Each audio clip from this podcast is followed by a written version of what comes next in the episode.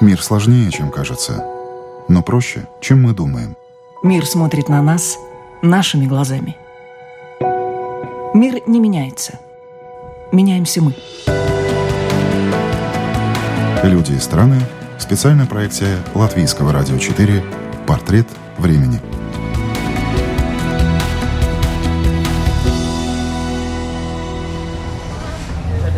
С нашей сегодняшней собеседницей Дарьей Сабитовой мы сидим в небольшом кафе на открытом воздухе возле Национального художественного музея в Риге. В наш разговор то и дело вмешивается шум города, но место встречи выбрано не случайно. Это художественное сердце Риги и где, если не здесь, говорить об искусстве, о том, что нынче в цене, какое место занимает классика и чем потомкам запомнятся работы современных мастеров.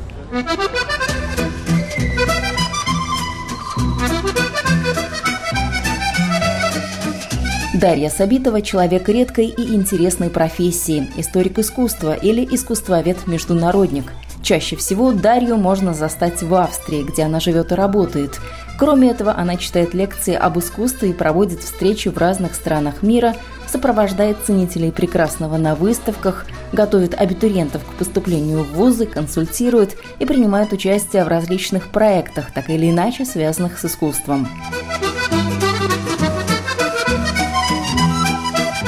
Прошлом Дарья Рижанка. Образование девушка получила в Германии, в городе Хайдельберг, что недалеко от Франкфурта. Университет был с историей, консервативной, строгих правил. Еще год Дарья Сабитова провела в Италии – Полгода училась по специальности на итальянском, но остальные полгода стажировалась. Так началась ее международная карьера искусствоведа. Я действительно открыла Google, я сидела и думала, ну куда мне поехать, либо в Италию, либо в Испанию. Мне очень легко даются иностранные языки, поэтому я поняла, что итальянский я освою очень быстро. Да?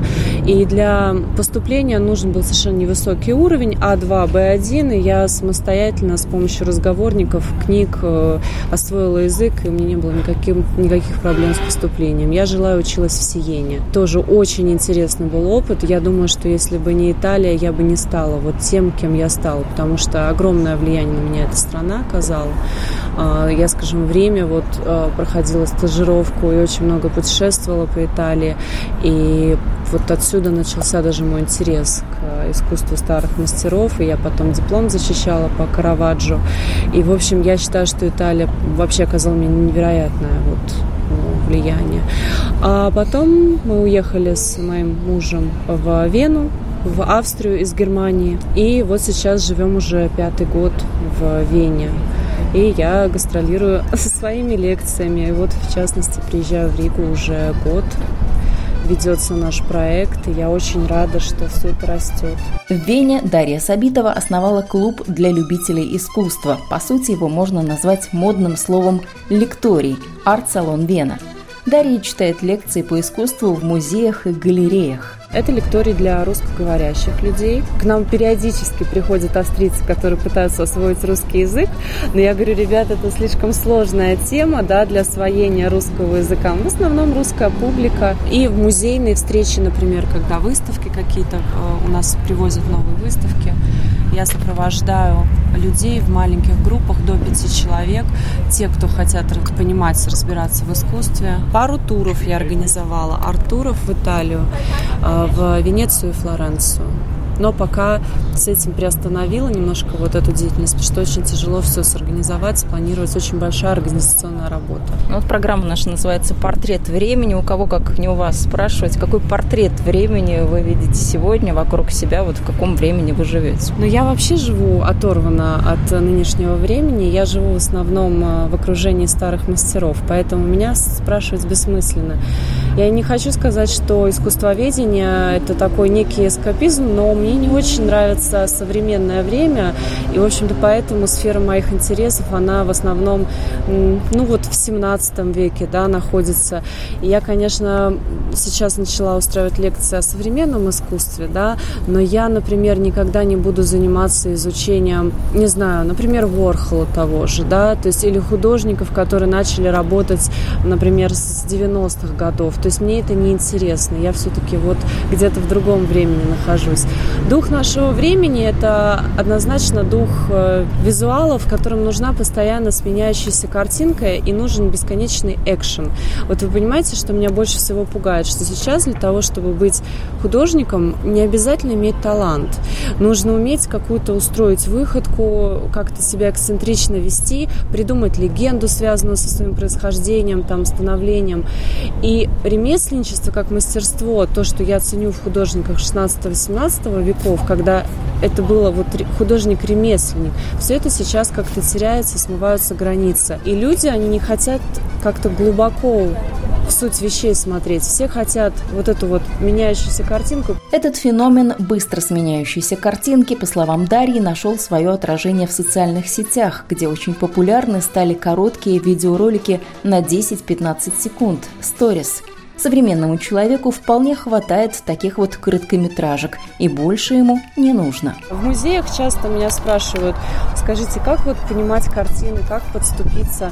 Я говорю, ребят, ну то, что вы пробегаете по залам за 3 секунды, это не имеет никакого смысла. Вам нужно остановиться перед картиной, хотя бы 3-5 минут эту картину посмотреть. Замрите, посмотрите, что здесь, что фигуры, что фигуры говорят там друг другу. Посмотрите на композицию, есть ли диагонали в картине скрытые, как она она построена. То есть замереть надо, посмотреть. И для нашего времени, очень быстрого, это, это очень тяжело. Вот этот созерцательный момент. Ну, скорее уже сегодня интеллектуальный человек скажет, да-да-да, я там был, и ты подумаешь, что, ну, действительно, он видел все, а никто же не углубляет, сколько секунд, да. минут или часов он простоял перед да, той или иной правда. картиной и созерцал. Это правда. Сейчас вообще очень модно сказать, я полетел на выставку, я побывал на выставке. У нас в Вене было настоящее сумасшествие эти, этой осенью и зимой. А, выставка Брейгеля знаменитая. Была, знаю, тоже летала специально Боже посмотреть, мой, очень интересно. Первый и последний раз. Там, значит, единственная уникальная выставка Брейгеля. Все работы, большинство работ собраны в одном месте. Выбрали Вену, потому что в Вене и так самая большая коллекция Брейгеля в мире. Это был просто дурдом. Изначально билеты стоили по 20 евро в кассах музея, билеты были по 30 евро Я без покупала по 30, действительно, по 30 да. покупали.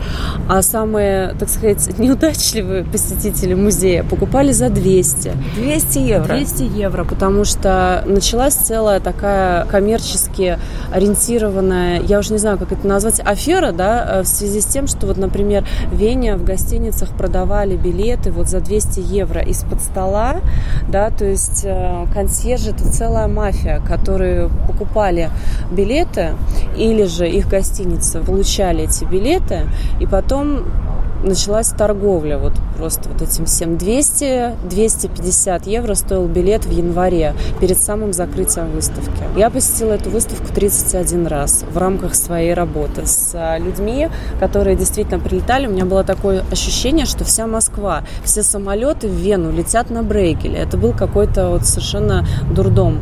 Ну, так и было. Русской речи там было очень много. Да, и это именно русская выставка. Я для себя пыталась объяснить вообще, почему так среди русских популярен Брейгель. Да, понятно, что ни одной картины Питера Брейгеля в России нет, но с чего вдруг такой интерес? Одно из предположений это, конечно, фильм «Солярис» Тарковского, где фигурируют картины Брейгеля, в частности, «Охотники на снегу». И я не знаю, честно, но то, что такое количество русских, вся администрация музея тоже была в шоке. И в январе у меня было, ну, у меня, в принципе, достаточно много таких таких известных людей тоже вот посещали эту выставку, я имею в виду российских артистов. И, конечно, там начиналось «дайте автограф, можно с вами сфотографироваться» и так далее. Ну вот меня это все просто поражало. Немцы стоят, значит, никто ничего не понимает. Русские друг друга отталкивая, там хотят сфотографироваться. не с Брейгелем, а с, да. с Брейгелем, а с гостями выставки знаменитыми. Поэтому, конечно, это все было ну, это была немножко нездоровая ситуация, тем более параллельно шла выставка в Альбертине Рафаэля, ой, прошу прощения, не Рафаэля, а Мане, э, Клода Мане, э, музей Марматан Мане э, предоставил картины как раз для выставки Нико Пиросмани, грузинского примитивиста показывали тоже одновременно, но Брейгель просто всех затмил. Затмил вообще.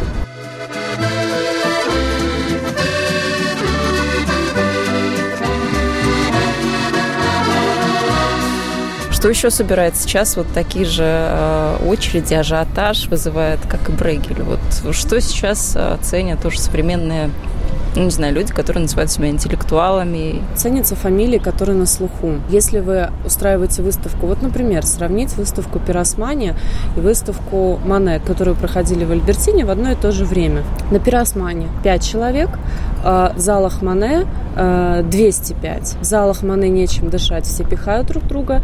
А в зале Пиросмани стоят три энтузиаста типа меня, и вот так вот, значит, пытаются разобраться. Вообще, последний раз выставка Пиросмани, она проводилась в Лувре в 60-е годы. То есть Пиросмани – это национальное достояние Грузии, и сильно картины не вывозили. То есть это должно было быть очень интересным публике, да, потому что, в принципе, формально, стилистически Пиросмани попадает под вот такую популярную волну примитивного искусства, которая Например, вот французский художник Анри Руссо работал во Франции в начале 20 века. То есть Пиросмани никогда не покидал Грузии. Да? Он не знал, что в моде примитивизм, когда вся, в то время как вся Франция просто сходила с ума по работам Анри Руссо. Пиросмани очень интересный художник, но все идут на Мане, потому что кувшинки, вот вся эта история водяные лилии, Живерни, сад, дом Живерни, это популярно. Люди идут на то, что модно. Ну, вот э, на, на фамилии, которые на слуху. Выставка Серова, выставка Куинджи. Я не знаю, вот э, если вы скажете, это выставка Васи Пупкина, никто туда не пойдет. Даже если это прекрасный, интересный художник.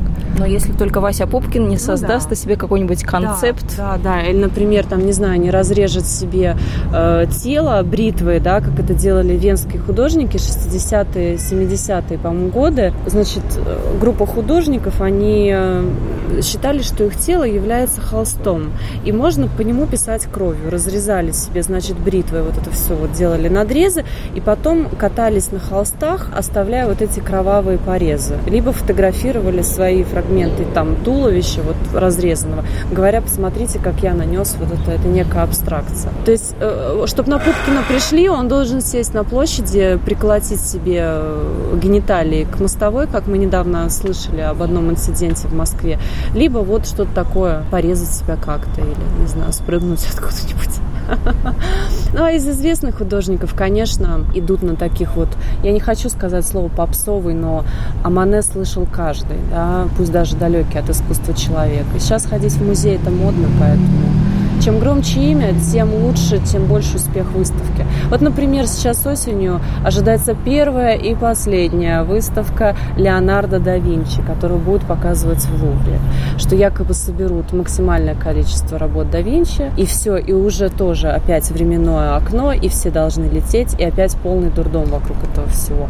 Ну и понятно, что сейчас э, самая дорогая картина в мире – это «Спаситель мира» именно Леонардо да Винчи, которая уехала в куда она? В Эмират уехала. За 450 миллионов. То есть да Винчи сейчас тоже у нас в топе, как старый мастер. Какими вообще фамилиями должен оперировать и кого должен знать из художников человек, который хочет себя считать культурным или причисляет себя к таковым? Начнем с эпохи Возрождения. Хотя бы нужно знать трех титанов. Это Леонардо да Винчи, Микеланджело и Рафаэль. Вот эту великолепную тройку надо знать.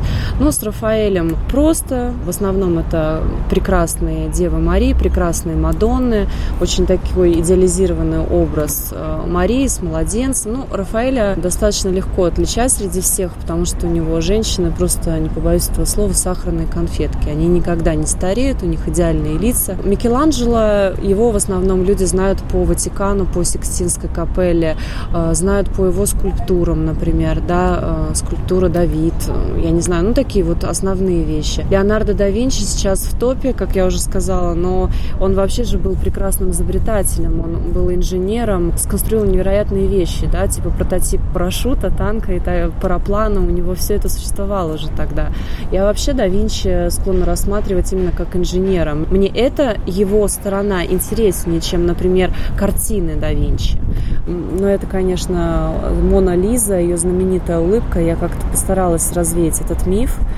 Я считаю, что ничего супер загадочного в этой картине нет. Это какое-то массовое умопомешательство, да. Э, картина небольшая по формату, она за пулей непробиваемым стеклом. И тем не менее, вот эти толпы азиатов, сумасшедших в Лувре, делают селфи, говорят, если мы подходим к картине, нам кажется, что Джаконда за нами наблюдает, что она... Вблизи, честно говоря, она разочаровывает да, больше, чем как-то впечатляет. Да, я подошла, посмотрела, так, ну, стояла ради приличия ушла. То есть вот это ее якобы насмешка, уголки губ. Э, я говорила о том, что мне кажется, это умелый прием, художественный прием сфумата, размывания вот этих границ в уголках губ, э, внутренние и внешние углы глаз, что это вот такой художественный прием, перфектно отработанный да Винчи. И за счет этого создается вот эта загадочность, улыбки и так далее. Хотя самые дурацкие трактовки были связаны как раз-таки с тем, что она беззубая, больная, там, что это автопортрет самого да Винчи зашифрованный, что наложили лицо да Винчи и совместили с лицом Джаконды, и все черты лица совпали. Но я вам скажу так, что если бы эту картину не похитили в 1911 году из Лувра, ее искали два года, то никто об этой бы картине не говорил и не знали бы ее. Вот тогда, когда ее искали два года, раструбили все газеты, 40 тысяч заметок примерно, фотографий по, по, по всему миру были помещены в издание. Значит, ищем Джаконду, из Лувра похищена картина. Именно пресса вызвала невероятный бум интереса. И потом, когда ее нашли, а ее похитил работник Лувра, итальянец Веченцо Перуджи, который просто приехал в Лувр на сезон подработать из Италии, он ее отвез в Италию, прятал у себя, в итоге хотел продать директору галереи в Уфице. Его поймали, конечно, потому что директор был не дурак, обратился в полицию, да, сообщил, что тут, знаете, Джаконда Джаконду мне хотят продать, когда Перуджи... По дешевке, По да? дешевке, так, по-черному. Вот. А когда Перуджи спросили, вы зачем это сделали? Он говорит, я патриот, я хотел вернуть Джаконду на родину, ведь да Винчи итальянский художник, да, Леонардо да Винчи, из деревни Винчи. Э, я хотел вернуть эту работу на родину. Почему? Благородный какой. Так его и отпустили очень быстро. То есть э, ему, его вроде бы дали какой-то срок, но, но что-то, по-моему, год и то он не сидел, да. И вот эта картина, она триумфально путешествовала по Италии, и потом ее вернули в Лувр. Перуджа был патриотич, таким патриотом. Спрос на искусство сегодня создают азиаты и японцы, которые легко расстаются с миллионами и готовы выложить любые суммы. Пристально за аукционами следят и в арабском мире. Соответственно, такое положение вещей отражается на ценах, которые порой взлетают до невероятных высот арабы и азиаты покупают все. Они хотят у себя в странах создавать коллекции европейского искусства. Вот той истории, которой у них не было никогда. И они максимально больше хотят привезти из Европы. Почему появился второй Лувр да, в Эмиратах? Потому что они, в общем-то, хотят тоже, чтобы у них было вот такой музей, как вот национальное достояние. Но вообще эти цифры у меня вызывают какой-то ужас, когда я слышу. То есть, ну, понятно, когда я смогу себе позволить картины за 20 миллионов, хотя мне, например, очень нравится Марк Шагал. А хочется, да, хочется, вот так, чтобы висело хочется, пару миллионов хочется. на стене? Да мне все равно, сколько она стоит, пару миллионов или нет. Но вот только никто Шагала, например, не продает за 3 копейки. Меня когда спрашивают, вот что бы ты, какие у тебя мечты, я не знаю, я говорю, я хотела бы, чтобы меня была возможность покупать картины моих любимых художников, старых мастеров. А стоят они дорого. Современное искусство, искусствовед-международник Дарья Сабитова не жалует. Эстетического удовольствия от него тоже не получает. Говорит, нет в нем чего-то очень важного. Хотя на выставке ходит и биеннале посещает, так сказать, профессия обязывает знать все обо всем и все обо всех. Я заставляю себя ходить, смотреть, что есть, что делают. Иногда жемчужины находятся среди всего этого, но это редко. Вот, например, открытием сейчас на Венской биеннале был художник, он русского происхождения, из России, но живет в Дюссельдорфе очень много лет. У него классный такой э, псевдоним Алеша. Его зовут Алексей, ну, латинскими буквами Альеша. И он э, по образованию, насколько я помню, биолог. и создает вещи из акрилового стекла, которые напоминают, вот представьте себе, например, какую-то медузу в движении или какие-то необычные сферы из э, розового, фиолетового, акрилового стекла. Он держит в секрете, как он это выдувает, как он это осуществляет.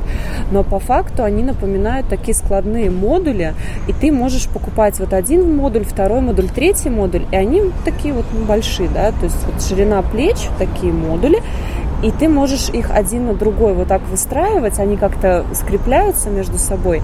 И я думаю, боже, как это красиво, потому что когда зашла на биеннале, я увидела, что нечто устремляется к потолку, такое розово-фиолетовое, похожее на облако. И я понеслась просто вот на другой конец зала, чтобы посмотреть, что это такое. И там стоит Алеша, такой скромный мужчина, такой сдержанный, все. Я говорю, что это? Он говорит, вот, представь, вот представьте, что вы как бы возвращаетесь к тому времени, когда Земля только еще появилась. И вот эти первые формы жизни, которые от Земли устремляются к небу, ну вот он как-то так мне постарался это объяснить, я очень прониклась. Я говорю, а кто покупает у вас вот эти вещи? Он говорит, в основном покупают гостиницы, у кого есть большие пространства, нужен очень высокий Заполнить потолок, интерьер. как вестибюль, да, и в вестибюле поставить вот эти вещи, устремляющиеся наверх. Очень красиво. С удовольствием бы купила пару работ Алеши, но у меня высота потолков хоть и хорошая, но не позволяет. А современные художники, они когда классиками станут? Вообще станут ли современные художниками классиками? Философский вопрос. Вот, э, ну, то есть для антиквариата мы знаем, там, 70 да, лет, значит, да, антиквариат. Да, вот для художника, вот когда он станет классиком? Не скажу антиквариатом, но классиком. Да я не знаю вообще, станет ли кто-то классиком или нет. Вот кто мог подумать, что, например, Дэмиан Хёрст станет сейчас классиком? Он начал работать, ну, знаете, да, аку, акула его самая знаменитая, вот этот труп акулы забальзамированный, который он продал там за сколько? За 2 миллиона, не помню, за 5 тысяч долларов купили эту акулу и потом продали за 2 миллиона. В этом ему помог известнейший в Англии галерист Сачи, да.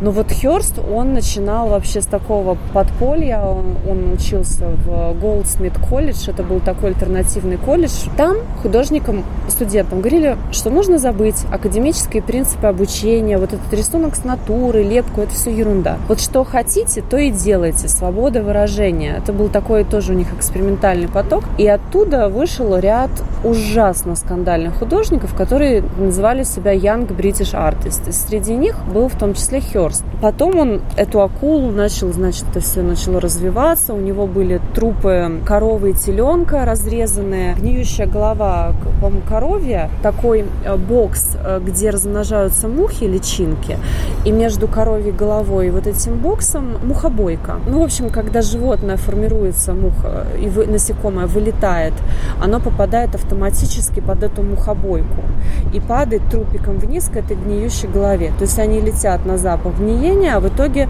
э, их убивают посередине. Ну, Естественно, работы Херста у Гринписа вызывают там просто ряд вопросов, скандалов, э, жути, но Херст сейчас классик. И он очень дорого продается. Вот, пожалуйста, с 90-х годов. Ну вот сколько прошло времени? 30 лет. Он уже классик. То есть э, я думаю, что и у, современ... у, у, у ребят, ну, не знаю, может быть, 2000-х годов тоже есть возможность стать популярными классиками. Ну, посмотрим. 30-50 лет, я думаю, покажут. Ну, 30 лет, 30 лет, наверное, точно. Наука, технологии – все это сегодня просачивается и в искусство. Программы и роботизированные системы уже научились писать картины и рисовать, однако шедевров пока не создают. Все потому, что в работе должна быть эмоция, объясняет Дарья Сабитова, а искусственный интеллект не умеет вкладывать в картину ни душу, ни эмоции. Когда художник пишет картину, или хотя бы когда художник 17 века писал эту картину, он в нее вкладывал эмоцию это живая человеческая энергия. Это может быть добро, может быть страдание, боль. То есть могут быть совершенно разные эмоции. Но они считываются до сих пор. И мне кажется, вот этим объясняется то, что мы ходим в музеи, и мы способны заплакать перед картиной, например, какого-то старого мастера. Мы, мы, мы, не, мы не знаем, в какое время там он жил, как он жил, но мы смотрим на картину, и нам вот в 2019 году эта картина близка. Вот затрагиваются эмоции. И мне кажется, если искусственный интеллект научится создавать, э, вкладывать энергию в картины, то, конечно, у интеллекта такого большое будущее. Но пока нет. Почему, например, э, картины Ван Гога могут очень поражать? Особенно остро чувствуется, когда он писал работы в период вот э, вспышек болезни. У него буквально все мазки вот дрожат, вибрируют, они закручиваются в такую воронку. Ты чувствуешь тревогу жуткую, которая сходит от, от вот этой работы. Я пока не сталкивалась с какими-то интеллектуальными роботами, приборами, которые могут такое создать. Пока наслаждаемся старыми мастерами. Но старыми мастерами тоже позволяют наслаждаться новой технологией. Сейчас же очень много виртуальных э, туров по музеям. Как вы к этому относитесь? Вот для кого-то, кто не может полететь, скажем, в ту же Вену или э, куда-нибудь э, в другое место на карте, вот этот виртуальный тур по музею, он даст тоже впечатление или какое-то представление о том, как это, что это? Я в принципе, к этому хорошо отношусь, да. Мне очень нравится, что музеи сейчас выпускают приложения, которые можно установить на телефон. И ты, и ты, скажем, можешь в телефоне получить пояснения по каким-то картинам, как лучше посетить музей, такие подсказки. Это очень здорово. Это говорит о том, что поскольку сейчас искусство на пике интереса, все интересуются, музеи тоже не могут спать, сидеть в стране. Они все время придумывают, как еще дополнительно завлечь публику, раз, э, завлечь, развлечь, речь и так далее. Вот я, например, очень люблю Google Arts, мне нравится. А, я с удовольствием брожу по американским музеям. Музей современного искусства очень хорошо сделан. То есть прекрасно, ты, если сидишь перед компьютером, ты можешь увеличить картину, посмотреть мельчайшие детали. Да, это не то. Ты не видишь фактуры, ты не видишь цвета, ну, ну как бы вот как в музее, да. Но если ты студент, ты изучаешь искусство, и э, тебе важно, важно просмотреть детали, там как-то вот композицию, то это супер вариант. Раньше таких возможностей не было. Раньше все шли в библиотеку, листали вот эти огромные каталоги с репродукциями и все. А сейчас ты можешь действительно сидеть дома и просто кайфовать. Я считаю, что это здорово. И всякие же проводятся тоже забавные эксперименты. Например, устанавливаются датчики на картинах, и потом ловят на движение глаз человека, на что он смотрит в первую очередь, да, то есть когда подходит к картине. И потом на основе вот это делаются определенные выводы, как лучше человеку рассказывать, с чего начинать, на что он смотрит, на крупные фигуры или на детали и так далее. Ну, это, это все здорово. В этом плане я это поддерживаю. Примеров того, как новые технологии меняют искусство, много. Есть удачные. Дарья вспоминает необычную инсталляцию в одной из библиотек Парижа. Представьте себе труба из книг, то есть это все реальные книги различных там времен, более такие уже дряхлые, современные книги. Невероятная метров, наверное, 8 в высоту вот такая вот труба-воронка. Человек подходит к краю этой воронки, заглядывает вниз, и по сути он не понимает, что происходит, потому что он как будто бы видит воронку, которая уходит глубоко под землю. А там на самом деле установлено зеркало. И у человека зеркало наверху, зеркало внизу, и он, заглядывая, оказывается вот в этом туннеле в воронке книг. И для библиотеки, мне кажется, это просто крутая, очень крутая идея, да, вот это бесконечный поток книг, знаний, в котором плывет человек. Вот такие вещи мне нравятся. То есть я сейчас повсюду, вот в, практически в каждом городе вижу, что есть э, тяготение. Кстати, вот у нас даже в, на станции э, Дублте арт-павильон. Арт-павильон, то есть они сделали железнодорожную станцию в виде павильона современного искусства. И что они там только не показывают. Я периодически захожу, смотрю, в основном это работы студентов художественные э, Макс Лосс Академия, и они там что-то вот выбирают тему и оформляют. Я считаю, это здорово, когда молодым ребятам дают возможность вот выставиться. Кому-то нравится, кому-то нет, но человеку уже важно, чтобы его увидели. Ну, амбициозных, харизматичных, насколько много среди художников, потому что все мы помним Дали, какого высокого мнения он был о себе, о своих достижениях и, и прочем. Ну, вообще для, для того, чтобы остаться в веках, недостаточно быть просто талантливым. Нужно быть человеком упорным, нужно очень много работать. Если мы посмотрим на эксцентричнейших художников 20 века, на Малевича, на Пикассо и на Надали, то можно сделать общий вывод. Они помимо своего, своей эксцентричности, они были трудоголиками, невероятными. Они очень много работали. Они прожили долгие жизни, Дали и Пикассо, и они очень много трудились. Сейчас амбициозных художников миллион. Вопрос, останутся они вот в веках или нет, если будут просто сидеть там, да, и говорить, ну, меня никто не понимает. Пикассо не понимали, и Дали не понимали. Из Дали, в общем-то, художника толкового сделала, точнее, он был талантливым художником, но продаваться он начал, когда встретил Галу, Елену Дьяконову. Она как гениальный арт-менеджер занялась его делами. А, вот. У Пикассо тоже, он же приехал в Париж из Испании и тоже никому был не нужен. У него вот эти а, голубой депрессивный период, когда его друг покончил жизнь самоубийством, потом розовый период, он тоже искал себя. Я думаю, что у современных ребят есть возможность, амбиции-то у них у всех есть, это понятно.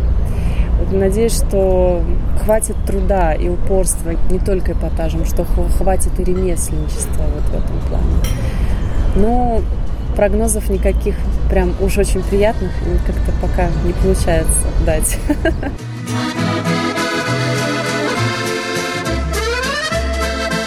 Вы живете в центре Европы, фактически Австрия, Вена, вот э, людей европейских вы как видите? Вот если от искусства перейдем немножко к обществу. Перейдем на личности. Ну, практически перейдем на личности, да. Вот европеец сегодня типично он какой? Потому что даже вот на вашем примере вы знаете несколько языков, э, мультикультурный бэкграунд. Вот европейцы, по большому счету, они какие сегодня? Зависит от страны проживания, конечно же. То есть я не могу вот просто дать характеристику, например, европеец это. Я жила какое-то время в Чехии, жила в Италии, жила в Австрии, в Германии. То есть это, это действительно такие страны, сердце Европы. Вот если говорить об австрийцах, это достаточно дружелюбная нация. В них очень много есть, например, от итальянцев и от немцев. Вот они где-то на стыке. Например, австрийцы в 12 часов дня любят выпить винца. Вот прям офисные работники выходят и за обедом пьют вино или пиво. В Германии, когда жила и работала, я жила как в клетке. Вот птичка в клетке, это сто процентов. Если ты отлучаешься с рабочего места, строгая учетная запись, 10 минут пишешь, записываешь, то есть ты себя чувствуешь вот как бы в толпе, которая идет, и ты идешь вместе с ней. Я сейчас, конечно, только о своем опыте рассказываю, я не хочу ни в коем случае обидеть всех немцев и Германию, но эм, очень сложно в Германии выделиться из толпы.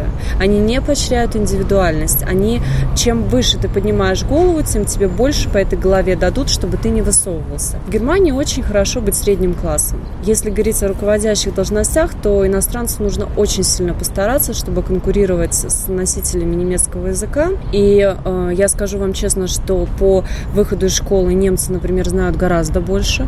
У них больше иностранных языков. У них, как правило, в школьной программе латынь, французский, английский, на выбор итальянский, испанский и немецкий их родной. То есть то, что у нас здесь, например, в Риге нам говорят в качестве комплимента, как хорошо вы знаете французский, вы закончили сороковую школу там, да, где у нас сороковой французский? Английский сороковой, французский... А французский французский лицей.